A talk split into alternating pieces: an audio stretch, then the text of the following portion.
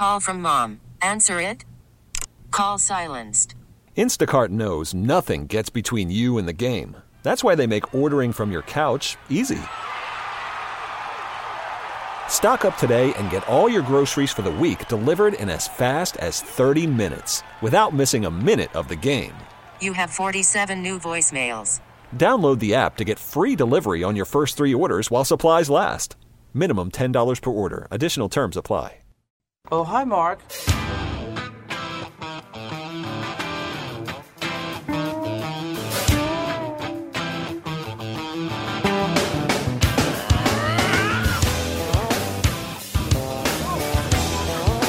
That painful scream represents only one thing. Mark Grote is joining us on the Al Piemonte Ford hotline. Al Piemonte Ford in Melrose Park. Mark Grote on the Bears sideline tomorrow for the second exhibition game in which the starters will play in 2019. Mark, welcome to the show. What's happening, guys? I am right now at the Bearport. I just had myself a delicious ham and cheese Hudson News sandwich. Oh, that's a quality Hudson item. News. Nobody gets cheese, ham and cheese sandwiches like Hudson News. Made with love. You can always tell. Yes. Wrapped in plastic with love. It is, and it's really the only place, Hudson News, where you can still buy a hardcover novel if you'd like, because there they are. Because there they are for your flying play, your reading flying pressure. What time? Right, do- magazines, it's great. what It's time great. do you uh, board the bear plane, Mark? The plane boarding process will start at 12:30, so do not make me late. We won't, but thank you for joining us on our bear waves here. So tomorrow is going to be. But Spiegel and I were trying to figure out what, if anything, we could learn tomorrow from a Bears team. The season ended two weeks ago, and then they soiled their pants last week. And Minnesota's got nothing to play for. They're the sixth seed. That's it. It's all over. And important guys are not going to play. That's why this really is an exhibition game where Matt Nagy is, I guess, kind of forced or wants to have his starters play. What do you think we could learn? What are you going to come out of this with? What's what's Well, here, here's what I think. It's gonna it's gonna be a lot like the preseason, where maybe good things will happen, but we'll use that disclaimer that we use throughout the entire preseason. Well, I get it's preseason, but that was pretty good to see. And if you see, so you you still want to see, Yeah. you still we still have the Bears still have a developing quarterback in Mitchell Trubisky. So. If you look at it as a preseason game, you still want to see four quarters of Mitchell Trubisky. You still want to see what is Riley Ridley, the wide receiver, all about. Can he run the entire route tree? It'd be nice to see what that's all about. You still want to see development from somebody like Javon Wims, who has been given opportunities this year and has been good some of the time. And a lot of times, I think one of the things that Javon Wims still has to get used to or, or work on is is using his body. That they have given him lots of chances to make plays, and he always hasn't always come through. I'd like to see what an Alex Bars looks like at guard, or even as a as a tackle. I am looking forward to knowing what Kevin Tolliver looks like when he plays four quarters of a game, because it doesn't look like Prince Amukamara will be in there. And these are all things that you can watch, and then we could disclaim if they play well and say, well, Minnesota didn't play their starters, but Kevin Tolliver did have an interception. okay. That said, Is that good enough for you? No, it's, I understand No, what you're okay. looking for, and and I understand it is an exhibition game. And what if Matt Nagy runs more times tomorrow than he has in any single game all season? What what then will you come out of that with, if anything? I don't know. If that happened, I would say perhaps this is symbolic of what Matt Nagy has finally conceded that he needs to get right during the offseason. He's hmm. been talking about creating a run game since last year when each and every week, even when they would win, after you got past all the good stuff, it came down to okay, what the hell happened with the running game though? Why did why was there only seven carries in this game? Or what what was going on with Jordan Howard? I'm talking about last year, and then this year it's is, is David Montgomery good? We don't even know if David Montgomery is good. So this year, one of the projects has to be a sincere, earnest, legitimate overhauling of the run game and not just talking about it because I feel like Matt Nagy has talked about it a lot, but not really done anything about it, called it, um, you know, a systemic thing and not blaming it on, he never really blamed it on Jordan Howard. He hasn't blamed it on David Montgomery. So now they have to figure it out. They have to figure out why they haven't been able to run the ball successfully, get the scheme right, get the offensive line right, get the running back right, get it all right, and, and do it for real. And I think it would be actually really somewhat refreshing if we saw the run game go to work tomorrow because everybody has realized that you actually have to have that, even in this passing existence that we are in. Yeah, you sure do. Um, the Ravens and the Niners and a ton of other teams are showing you that you need that mindset. I just don't think philosophically he he buys it. I, I, I, Mark, I just think philosophically he believes that you win by throwing it and that you don't even really need to show that you can run it or will run it. And I think he's wrong about that. I think you're right, and and every like again, I go back to last year. Every week it was the same thing with that, and you know, eh, I think the one game that might have changed his mind on that occurred this year, and that was against the Saints, where they did have the seven carries for 16 yards, and it was embarrassing. It was embarrassing for for everybody. It was after that game that they had the the players only meeting, and it was also after that game that you started to see Matt Nagy add a fullback, add an extra offensive lineman, yep. go with some I formation and I think he has not he obviously hasn't completely stuck with that, but I think that that was the game that hit him upside the head and made him realize he can't just keep talking about it and satiate the people who want to hear. Yes, we're going to get the running game going. We're going to get the running game going. He actually got the running game going, and I think he finally realized, even though he hates it. I, I agree with you, Matt. I don't. He doesn't like the the running game. he doesn't believe in it. He, yeah. he, do, he doesn't. You, you're you're right, but I think he he realized after that game that he realizes that he has to believe in it, and he also realizes that he's he's got a quarterback on whom you cannot depend to completely run that system of offense and that he's got to change some things. And, and the change has to involve having a running back or a running game, period. I, I think he might have realized that after the Saints game. That'd be nice. This segment is brought to you by Napa Auto Parts. Napa Auto Parts is having a huge blowout sale December 27th and 28th only. Save 25% store wide. That's 25% off store wide this Friday and Saturday at Napa. At participating locations while supplies last. Some exclusions apply. Go to napabigsale.com for more details.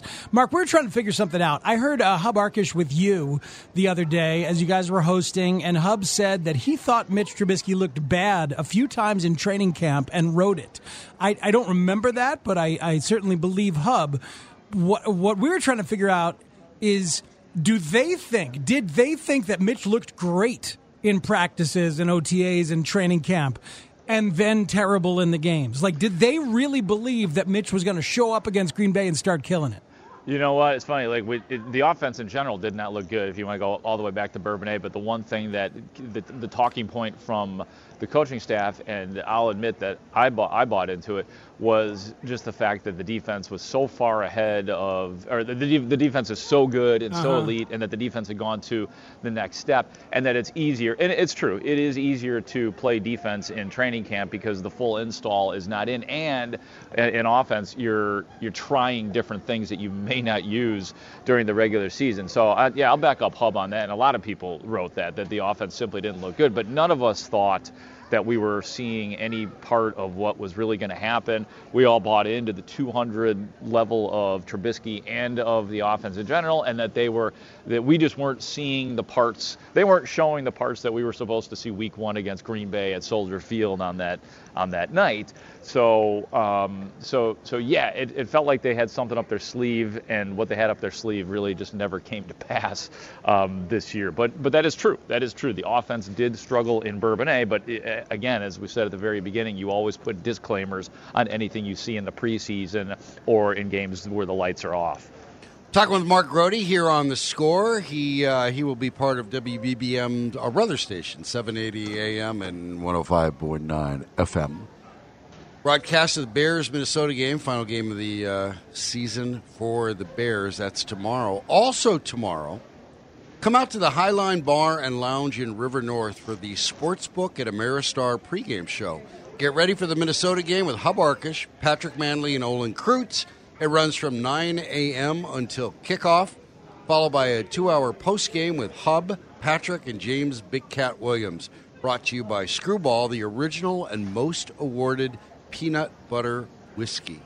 And then we're going to have 49ers at Seahawks for you after that.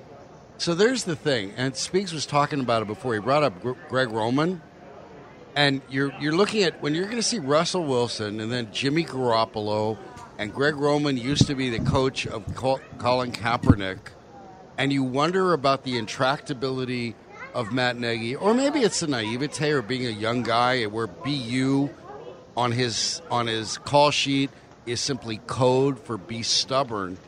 But 49ers and Seahawks with with those two quarterbacks and and that's what you want to see when the Bears grow up.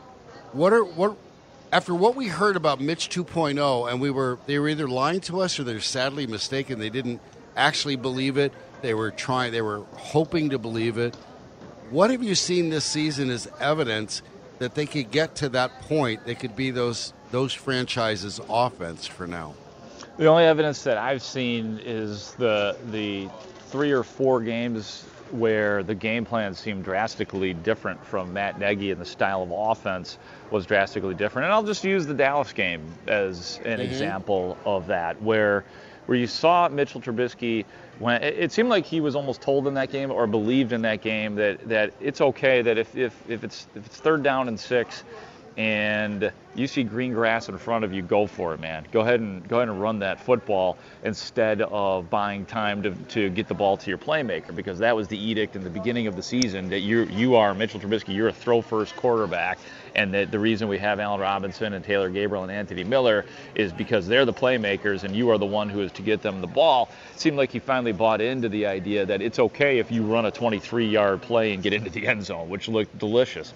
Um, it's okay. It's okay if you take a chance on a play. Like there, there were two some very specific throws in that game that I loved. There was one uh, towards the south end zone that he made to Anthony Miller, where he drilled it in between two defenders mm-hmm. and he put some serious miles per hour on it. And then on the other side to Allen Robinson, where he did allow Allen Robinson to make a play. Robinson took a big hit, um, but they got the ball down the field to the 23 yard line, and that was before the 23 yard touchdown run. So the game plan was completely catered, I thought, to Mitchell Trubisky's style of being able to get out of the pocket and to roll out and do things like that. Um, you know, everybody uses the words dumb down the offense. You don't have to dumb down the offense. Just use a different offense. You just, it doesn't have to be like as great as this offense is, the one that has been highly successful in Philadelphia and Kansas City. It, it doesn't necessarily have to work for everybody. And it seems like there's a big enough sample size now in two years that the full Matt Nagy game plan does not work for Mitchell Trubisky, and you got to put that guy in a position to win. And I still think that there's a lot of hope for it if Nagy can do that. Who's um who's who's not going to play for sure in terms of you know guys who are on the fence, not the injured, the the fully injured, but are are, are they going to sit a bunch of people tomorrow? Mark? You know that, that's a great question, man. I it doesn't sound like like what Matt Nagy has said on more than one occasion so far this week is he, he'll say on one side of his mouth, yeah, we're, we're going to play we're gonna we're gonna act like this is a real game. We're gonna play everybody. You know, we're going for the win. But then he'll say, out of the other side, that you know, hey, if, but if we see opportunities where maybe we can get somebody else some playing time, we're going to go ahead and do that. And so that says to me that you're going to see a lot of the starters in there for sure to begin the game, but then then maybe you'll start to see some other guys get in and get opportunities to play. You know, I brought up the name Alex Bars on the offensive line. I don't know at this point if Rashad Coward is going to play, but it'd be nice to see him get in and get some get some playing time.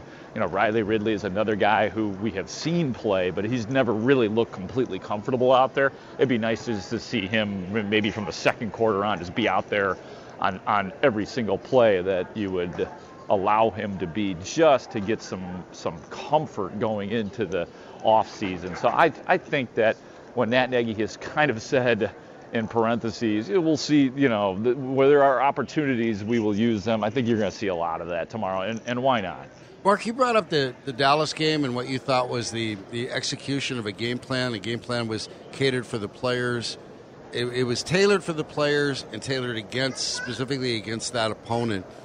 And the fact that you went to that and it was so isolated and such a an island game underscores my belief that Matt Nagy is just not a good coach yet. A good coach in my world coaches the game that's there, the players that are there, the situation that's there, the opponents that's there. And he seems to be coaching his playbook and the imagination of the way it should be.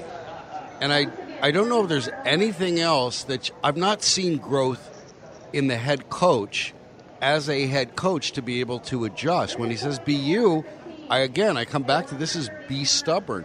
Do you have you seen anything where this guy has improved as a coach regarding game situations? I think it's been this painful process for him personally. Like he comes in with this with this playbook, you know, it, it similar concepts to what Andy Reid was doing, but with his own obvious twist on it, and then elements of the spread offense as well. And he comes into this thing believing in it, completely sold on it because he has seen it work and he he knows it works and he knows that when it does work it can dominate and you can put serious points on the board. So I think what it, it's been this this conflict, this struggle that he has had in in pulling himself away from it little by little. And I think he waited too long this season to start to change some of his concepts and to realize that he had to yank some of the chapters out of his playbook and he had to add that fullback and he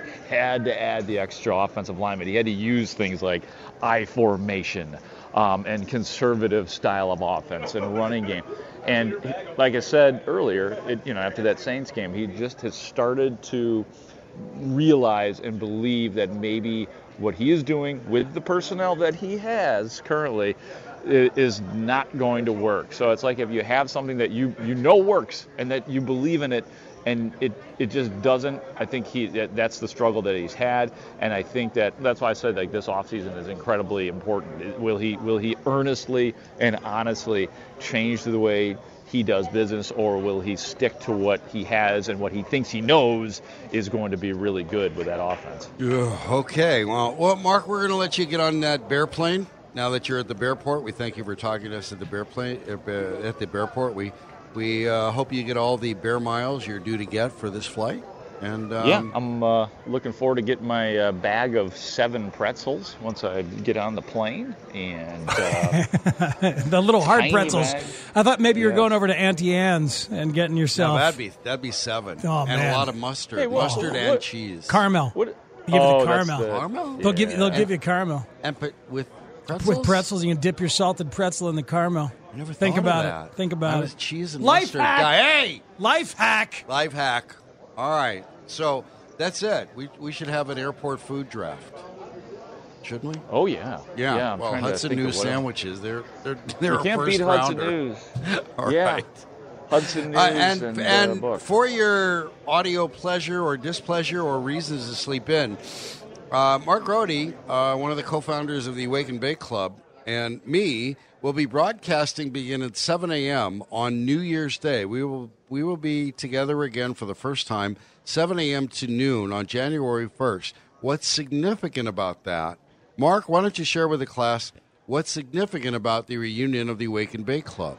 Well, I will say this: that that is the first day of legalization of said said wake and bake. Yeah, Um, recreational pot in Illinois. Right. Is legal. And here's the thing I was thinking about this that the Wake and Bake Club never ever would have started in the era of legalization and legal recreational pot because the the whole reason that that started was because right, we just did a weird we did a weird wacky story about how like a million pounds of pot were were uh, was discovered and people were busted. And I said that the city of Chicago is out of pot. There is no marijuana, and this is a Saturday, mind you. And we had all these people calling us, going, "What was that Brody guy talking about? What do you mean there's no more pot?" Smoke So- weed every day.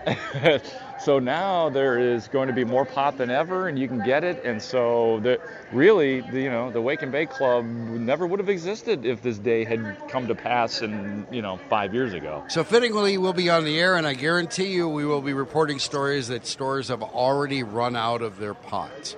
Ooh, that what happen, happens. too. That's what happens the first day. All right, Mark. Safe travel. Thank you for joining us today. We appreciate it. Bye, guys. Mark Grote. You uh, hear him every day on the score, uh, talking about the Bears, reporting on the Bears. You'll hear him on WBBM tomorrow, uh, working the sidelines of the Bears' useless game against Minnesota. We'll take a break. Uh, Twelve forty. We'll talk to Patrick Finley. A little more Bears on uh, on uh, from the Sun Times on their useless game, but we keep acting like maybe we'll find something interesting. And I do have some. You have something. You have something. Yeah, a primer for new eyes. Let, us I, I would like to offer a primer for some new eyes as you scout for futures tonight, because you will find yourself watching. So let's go ahead and help you scout for futures. Oh, so you've regained your passion for that. yeah, Oh, okay. the passion's there. It's all. It's always there. Okay. Accessible. I just wasn't sure. All right. And a uh, former Cub, erstwhile Cub, a Cub in limbo, is doing something really cool today that I think we can all relate to. It's going on right now. I think we'll. Uh, I'll share that with you. Nice. He's Matt Spiegel. I'm Steve Rosenbloom. Saturday Suckage, Chicago Sports Radio 670. The score.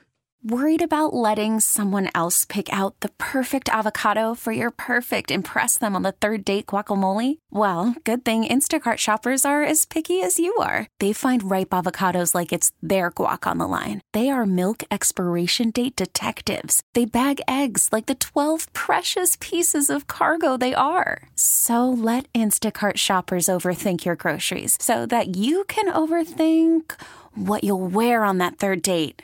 Download the Instacart app to get free delivery on your first three orders while supplies last. Minimum $10 per order, additional term supply. T-Mobile has invested billions to light up America's largest 5G network from big cities to small towns, including right here in yours. And great coverage is just the beginning. Right now, families and small businesses can save up to 20% versus AT&T and Verizon when they switch. Visit your local T-Mobile store today.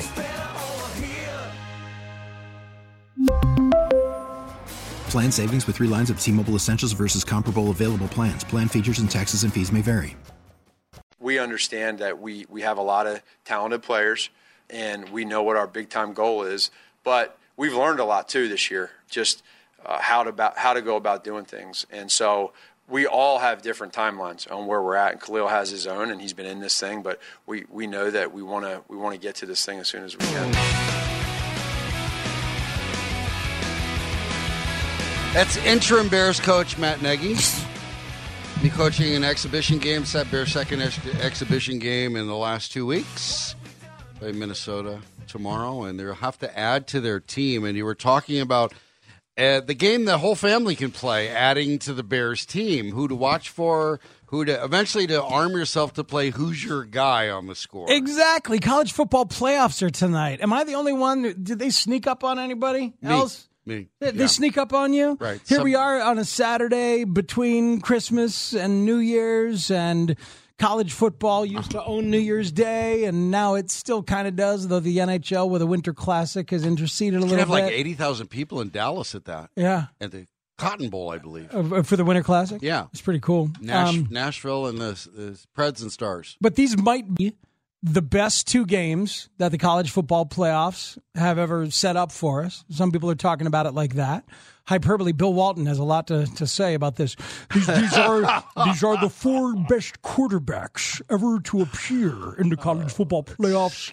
So no, there's a you know there's a lot to to see tonight, and obviously the quarterbacks are are interesting. You're not going to get yourself Joe Burrow, but Jalen Hurts. Check out Jalen Hurts and Mm-hmm. think if you believe on the transfer from Alabama to Oklahoma because he might he might fall to you, or you could trade up and and do something for Jalen Hurts conceivably.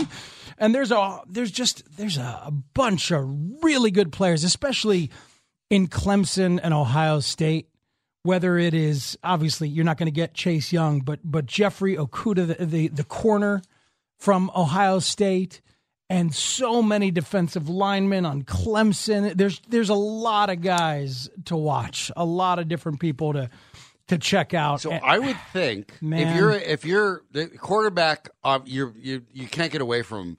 But if you're a if you're a Bears fan, the first thing you should be watching, I think, is the the offensive line. Find yourself I, I, offensive more than defensive. Offensive line because you, as we talked about before, you you Mhm. need that needs to be stout. That needs to be the coach needs to commit to having an offensive line that can run. Right? Isn't that where you're headed? Yes. Wouldn't that be the first order of business? That's Yes. that's what you should scout. That and it's a good way to watch a game anyway. Start on the line where the line of scrimmage is. Start there. Eventually, the ball or the lineman will take you to where the play's going. Mhm. But you know, check for pancakes. See who's. That's a really good way. Count those. Let's play the pancake game. So I'm uh, in. That's what I would. do. Pancakes are delicious. Yes, they are. Not waffles. Um, and I'd mentioned this before we get to Patrick Finley. We're going to try to. He's apparently heading to the Bearport as well. I guess he's going to meet Mark Grote there. But um, former club is really is doing something we can all relate to. You expect to see ball players doing something for for charities, raising money, things like that. Today, going on now in Falmouth, Massachusetts. Were you far from Falmouth? Uh, no, in college it was in Boston, so now Falmouth, uh, pretty far. Okay. Steve Cishek is holding the Steve Cishek Classic. And this is the fourth year he has done that. It is a wiffle ball tournament. It is a wiffle ball tournament that benefits Falmouth youth baseball that helped him get to where he is. That's awesome. Falmouth, by the way, is on Cape Cod. It's down there. it's Oh, down there that's- the Cape. Be- well- beautiful part of the world. They're going to get bad weather, but the good thing about wiffle ball is you can play it inside. Sure could. They are. They're playing in the field house of the high school where he was a ba- star basketball player. I did not know this about him. I knew he was a rangy kind of guy. Mhm. So it's it's four or five players, all of whom must be 18 years or older, and they're playing wiffle ball. And the money goes to renovating the youth baseball fields, Falmouth, Falmouth youth baseball fields, providing new equipment for the ch- for the kids, the players, as well as providing financial support for the families in need. That's awesome. And there will be a home run derby, a wiffle ball home run derby as we speak. It's going on, and the silent, um, the silent auction that these places usually have will have. And I didn't notice this, but the Cubs played in the Williamsport game, right? The Hall of Fame game, right? Yeah, That- Little League Classic. he had Falmouth youth baseball inspired cleats that he's putting up for auction. That's awesome. So they were designed that way. And there's the um, the Cubs have the special Memorial Day jerseys, right? All the teams wore Memorial Day when they played. Mhm. So I just think I when I I always when I read wiffle ball, I just I want to know about it, and I think it's great, and I want to know. Who, and I thought this is great. I love this guy. He doesn't have a team. He was he was used up and abused by the Cubs, arguably. But Steve Cishek Classic is going on as we speak. That's awesome. The Cape, the Cape is an amazing place. Um, I was there for the first time in a long time, uh, a couple summers ago, um, to see my my nephew was a broadcaster in the Cape Cod League. So to see all Oh. the Cape Cod Baseball League was amazing to see. Um, where Kyle Farnsworth played, where Kyle Schwarber played, and a million other guys, Ian Happ and Brandon Morrow, and, and all these all these people, and there are these tiny little high school ballparks that house these incredible college prospects every year. My experience with the Cape League is Drew Barrymore's never been kissed. There you go. That's it. Uh, not never been kissed. uh, summer catch. Summer summer. Ca- Oh, is that it? Yeah. So wait, is has never been know. kissed the Cape? I know she she keeps hanging out of baseball fields. Is all I whatever it is. Maybe it maybe is. a summer summer catch. Summer catch is the one with Yes, Freddie 'cause it's Prince all- Jr. That's the Cape League. Yeah. Okay. But uh, yeah, it's uh, it's a beautiful part of the world. My buddy Andy used to have a um, a, a little gift shop there called the Caped Cod, and the logo was a fish With a W- cape well, on it. of. Course, sure, superhero. course. How do you not? Because everyone dreams of coming back as a cod as a superhero. So he did. Uh-huh. All right, we'll take a break. We will come back with Patrick Finley of the Chicago Sun Times talking more Bears. See if he can find something useful coming out of tomorrow's game. Spiegel, Rosenbloom, Chicago Sports Radio, 670 The Score. Do you anticipate the tone of your conversations in the offseason when you try to figure out what went wrong? Any different than they were last year? Well, they're they're naturally going to be different just because the scenario of, of where we're at. I mean, it's a lot easier uh, last year going what we went through, and then ended up, uh, you know, m- uh, making it to the playoffs, winning the division. you understand that you, we, we, we felt like we set the foundation last year, so those conversations are easier. And then when you go into a year like this and you have all those expectations and those intentions um, and you don't reach them, uh, but you, you're going to have tougher conversations. But that's where I think I go back to the relationship of honesty, putting egos aside, and doing what's best. And I, I don't foresee it being any tougher between us.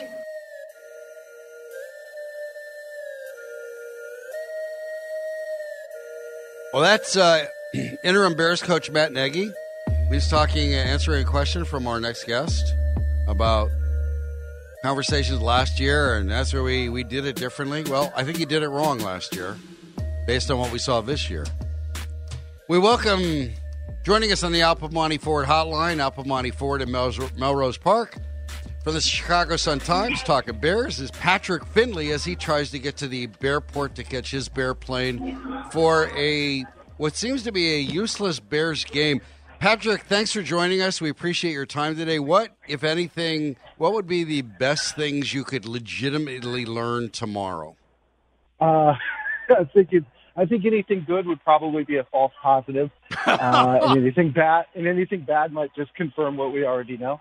I don't know, Mitch Trubisky finishing the season uh, on somewhat of a uh, high note uh, wouldn't be bad necessarily. I'm not sure how much credit we should give him if he does do it, but watching him go out there and at least give him something optimistic to cling to in the off season, that's about as good as I can do right now in terms of what we might actually learn tomorrow. I mean, short of the obvious, which is as long as nobody hurts an Achilles or something.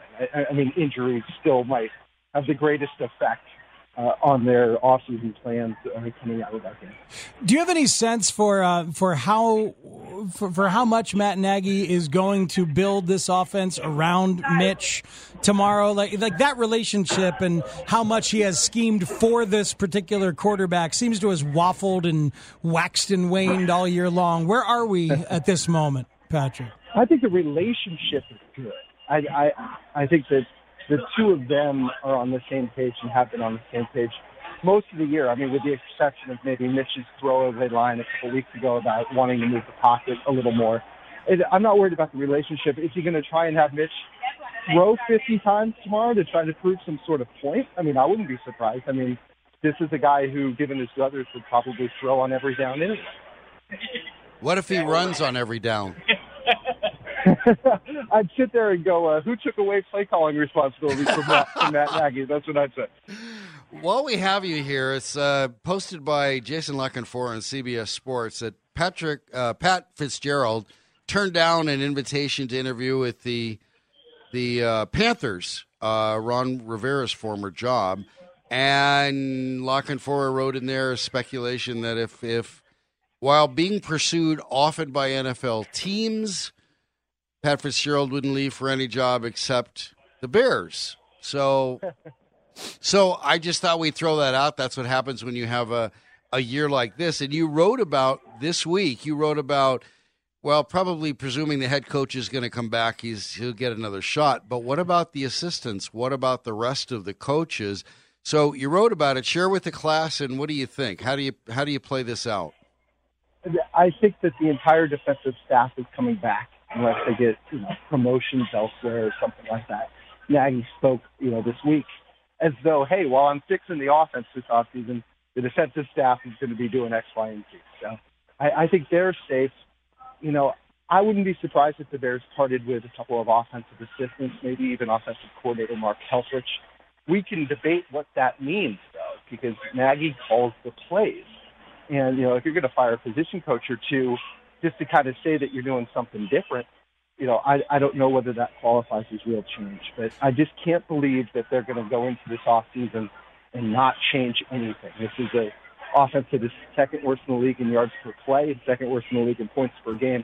You can't sit there and not make somebody a sacrificial lamb. Is it dumb? Yeah, probably. but uh, but you know they need to do something just to say that they did. From a coaching standpoint, um, you know, personnel wise, there are going to be a lot of changes. You know, they need help at tight end, they need help on the offensive line, and they need to bring in somebody to, at the very least, cha- you know, challenge Mr. Trubisky. You know, when they played the Eagles and had nine yards in the first half, and Mitch Trubisky took the field for the second half. That told you all you needed to know about what the team thought about Chase Daniel. And that just cannot happen again next year at the very least. Uh, you know, Patrick, it's so funny. Like when, when, Nagy was hired, I remember thinking, well, this is great. You got the play caller as the head coach, the offensive designer as the head coach. So when other offensive assistants get hired away, then this guy is still here. And now we're talking about, yeah, but this guy's still here.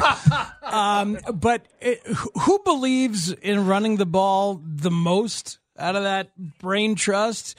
You Harry know, Hiestand. But yeah, maybe Brad Childress, uh, Helfrich, um, Pace. I mean, does anybody believe it? Might be Trubisky. Trubisky, uh, out of all those guys, might be the one who appreciates actually being able to hand the ball off and take a little bit of pressure off of him. Yeah, I mean, you know, that's a question too when you talk about you know these position coaches. Harry Hiestand is about as respected as any offensive line coach on the planet. But you look at the offensive line and what they've done this season, it's just very, very bad, almost out of you know out of the gate. You know, do you make a change there? And I don't think Nagy's ever going to line up, you know, and run the ball 40 times a game. But even he knows there needs to be balance. Then again, guys, I mean, we've been covering him for what 31 regular season games now. I would guess that 28 of those weeks, one of us has asked, "Why in the world aren't you running more?" Uh, and it really hasn't changed. Does that rotate? Do you guys do you guys have a schedule for that? Do you guys have the, the reporters and at Halas Hall pull numbers? Do you or how does that go? That who gets to ask the why aren't you running question? Uh, Hub leads the way usually. Oh, Hub, yes. uh, it's, one of Hub's favorite topics. Yeah, yeah, we all take turns in some version of why didn't you run it more? What do you need to do to become more comfortable with your run game? All different variations that we've explored in the last two years. So um, Jordan Reid, senior NFL draft analyst for uh, Draft Network LLC, he tweeted out getting socks on Christmas is the equivalent of drafting an offensive lineman in the first round. Not flashy or exciting, but you know if they do their job, you'll appreciate them at some point later on. Geoff Schwartz, a former offensive lineman, host of the Geoff Schwartz is Smarter Than You podcast. I love that name. he retweeted that with this Nah, linemen aren't socks. We are underwear.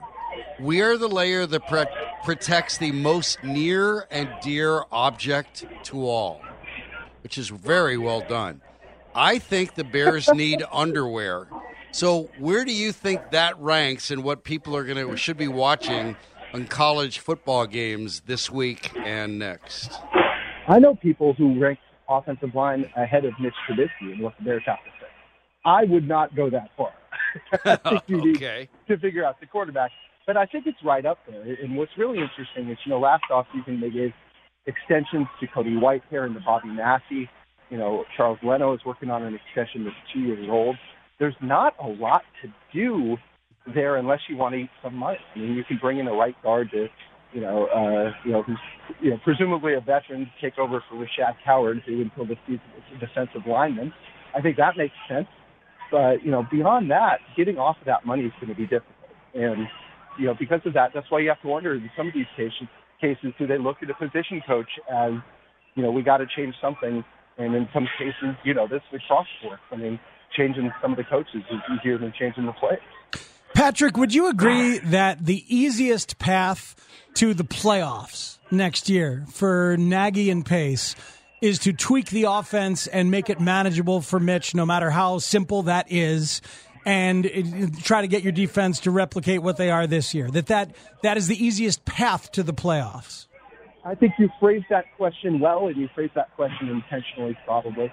Well, I think that's probably true. I mean, because of Mitch's contract next year, right? You can still, for one more year, afford to build a really good, really expensive roster around him. Is that going to win you a Super Bowl? I I don't think so. At least you know, unless we see Mitch really step up uh, in a way that he hasn't in the last three years. But you know, is it good enough to be pretty good? Yeah. uh, you know, then what's your plan after that? Yeah, you know, that's then you got that. That, that, I mean, that's, that's the big question. Yeah, that, that, that that is the question. All right, so maybe you could piece it together for a year. Um, but then then here's the other question: If I'm Ryan Pace, is my job security job security more in danger if I stick with Mitch? Or if I let Mitch go, if I'm Ryan Pace. If I cut bait right now and say I was wrong, do I have more job security? Or if I go another year with Mitch and tweak it and make it work somehow a little bit? Well, let's look at the, the Jacksonville Jaguars. You know, they parted with Blake Bortles, justifiably so. I don't think there's anybody on the planet who thought that uh, you know they'd be better off for keeping him. But they went out and replaced him with Nick Foles, and Nick Foles was so expensive and so bad and got them in such a hole that more or less everybody's getting fired. Uh, you know, that's a scenario which if Ryan Pace were to bring in Marcus Mariota and make him the starter over Mitch, if Yeah. that doesn't go well, Yes. they could get him fired. Um, you know, that said, the GM job, you know, if you want to go down that road, the GM job is so much more interesting next year. If they are so bad that he gets fired, they're going to have a top eight, top ten draft pick at the worst. That is attractive. You know, what they've got now is not attractive to, to you know, and, and they're not going to replace Ryan Pace this offseason. no way. But I, I, I think there's a path to getting fired both ways, probably. Yeah. And uh, and that's a depressing answer, but I think it's the truth. Well, guess what? After he blew the decision on Cutler, blew the decision on Glennon, and blew the draft cho- draft choice and the decision on Trubisky, that's a hat trick. Three strikes and you're out. He shouldn't. He can't be allowed to choose the next Bears quarterback. So that's and that's and I hear that a lot from people, and I can't argue, you know, the counterfactual there. Uh, but you know, it's kind of the equivalent of you know a politician being you know a one issue guy. You know, if you want to if you want to fire him on that issue, and it's the most important issue in sports, I'll give you that. Uh, that's a great argument. But I don't think you can look at the roster the Bears have, you know, from the 22 to the 53, and say that the general manager hasn't been doing his job because I think he has. You know, the problem is if you don't fix the quarterback, ultimately it doesn't matter. Uh, you know, a bad quarterback uh, can undo so much of the good you do with the other 21.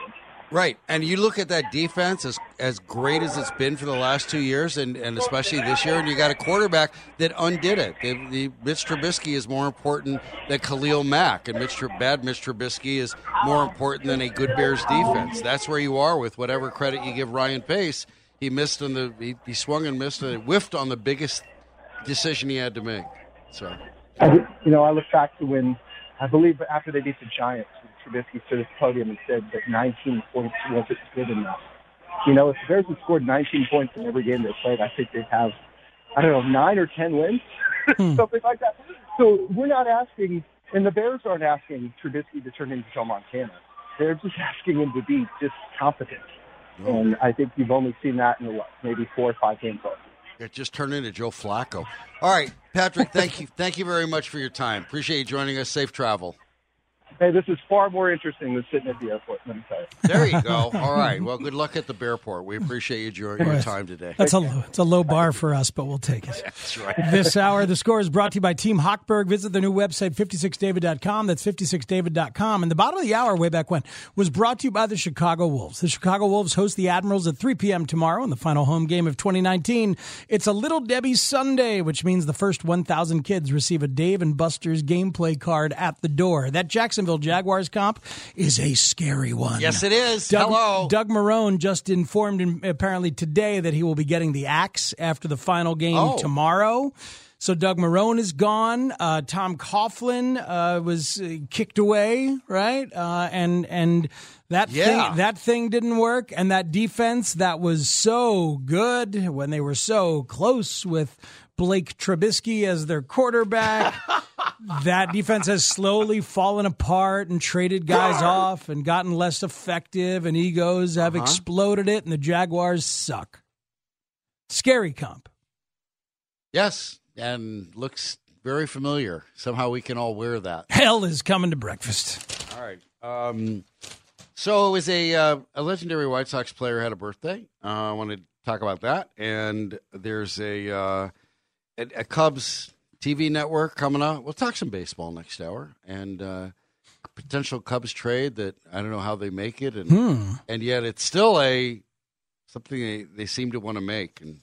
We've discussed that before, but until something happens, we have to keep discussing it. Rosenbloom and Spiegel, Chicago Sports Radio, 670 The Score. We really need new phones. T-Mobile will cover the cost of four amazing new iPhone 15s, and each line is only $25 a month. New iPhone 15s? Only at T-Mobile get four iPhone 15s on us and four lines for 25 bucks per line per month with eligible trade-in when you switch.